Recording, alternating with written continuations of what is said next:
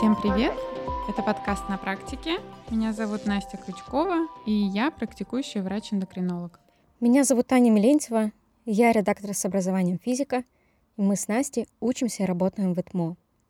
В подкасте мы рассказываем о том, как наука выходит из лабораторий и ищет себя на практике. Это финальный эпизод первого сезона подкаста, и он немного отличается от предыдущих выпусков. Сегодня мы хотим поговорить не только про стартапы, но и про инклюзивность в университете ИТМО. Мы решили рассказать вам о крутом проекте, портативном протезе-тренажере, который помогает восстановить мышечную активность при детском церебральном параличе и после инсульта. Создал его аспирант ИТМО Артем Меинов. Артем на своем опыте знает, как тяжело восстановить правильную работу мышц и суставов. Он живет с ДЦП и делает все возможное, чтобы помочь людям в похожей ситуации. Вот что сам Артем рассказывает, как ему пришла идея создать устройство. Да, идея пришла, наверное, от личного опыта, потому что у меня диагноз ДЦП, и я с рождения занимаюсь, все время занимаюсь сначала. Первые шаги в проекте Артем сделал еще в бакалавриате. Спустя несколько лет работы он создал протез, который помогает двигать рукой и может заменить индивидуальные занятия со врачом-реабилитологом. В идеальной картине мира каждому пациенту нужен свой реабилитолог, но это невозможно, потому что человеческих ресурсов не хватает. И тут как раз могут помочь технологии встроиться в этот процесс и заменить звено с рутинными задачами. Например, как протез, придуманный Артемом, позволяет пациентам самостоятельно делать тренировки для укрепления мышц. Такие устройства и их прототипы уже есть на рынке. Но это направление в России пока не очень развито. И Артем объясняет, почему так происходит. Да, есть технологии, которые применяются и у нас, но, к сожалению, они большие, громоздкие, и нельзя с ними заниматься в домашних условиях, что ограничивает их действия. В Европе система реабилитации устроена немного иначе. Недавно Артем проходил стажировку в Австрии и успел пообщаться с коллегами, которые посоветовали, что можно улучшить в устройстве, чтобы его можно было применять на практике пациентам. В итоге то устройство, которое сделал Артем при помощи иностранных и российских коллег, получилось легким и удобным в использовании. Внешне оно похоже на нарукавник от супергеройского костюма. На его покрытии космические узоры, а в самой конструкции панель с цифрами и металлические пластины с шарнирами локтя. Цифровая панель, которая, наверное, может напомнить маленький сейф, это мозг устройства, его центр управления. По задумке Артема, которую он обсудил вместе с реабилитологами, первичные параметры задает именно врач-реабилитолог.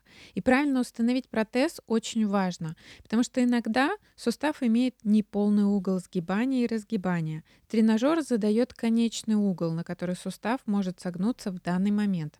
Очень важно, чтобы реабилитолог участвовал в процессе установки основных параметров перед тем, как начать использовать данное устройство. Ведь именно врач подбирает скорость усилия, время. Именно врач знает, какие параметры необходимы для того, чтобы не навредить суставам и мышцам. А потом уже пациент может работать с протезом самостоятельно.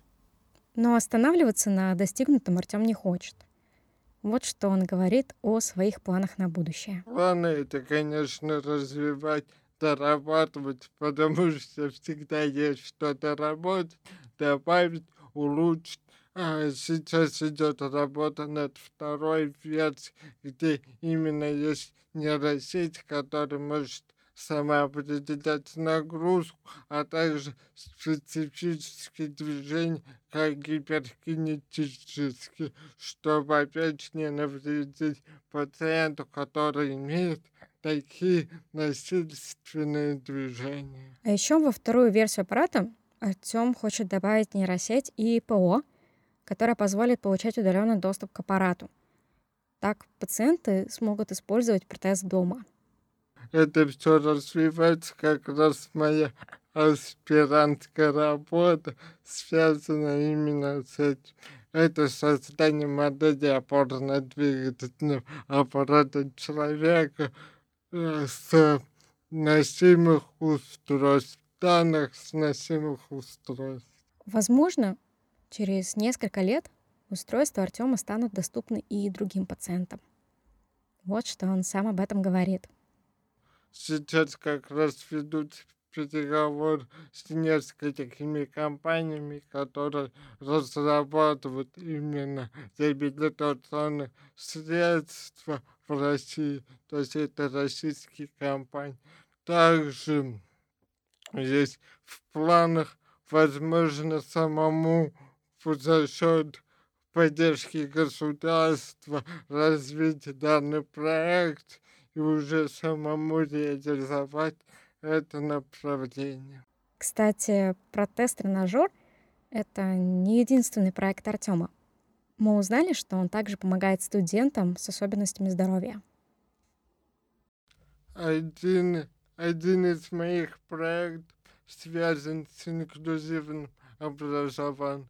Данный проект я разрабатываю совместно с Центром сопровождения инклюзивного образования Университета ИТМО.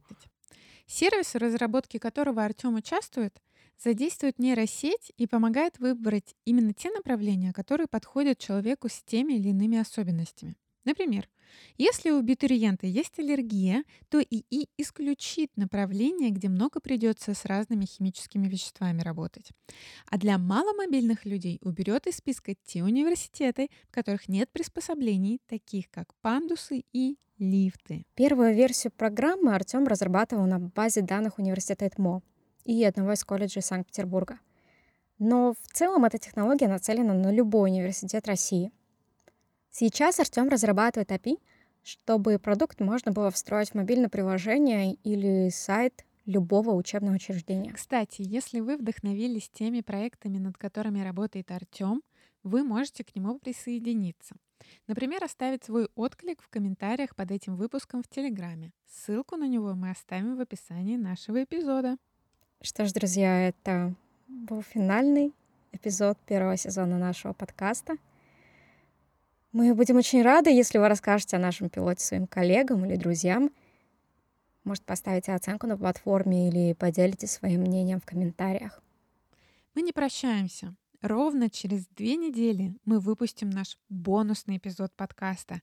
Мы с Таней записывали его перед тем, как начать всю работу над проектом, поэтому не судите строго. Наверное, будет очень веселый и незабываемый выпуск. Спасибо, что все это время были с нами.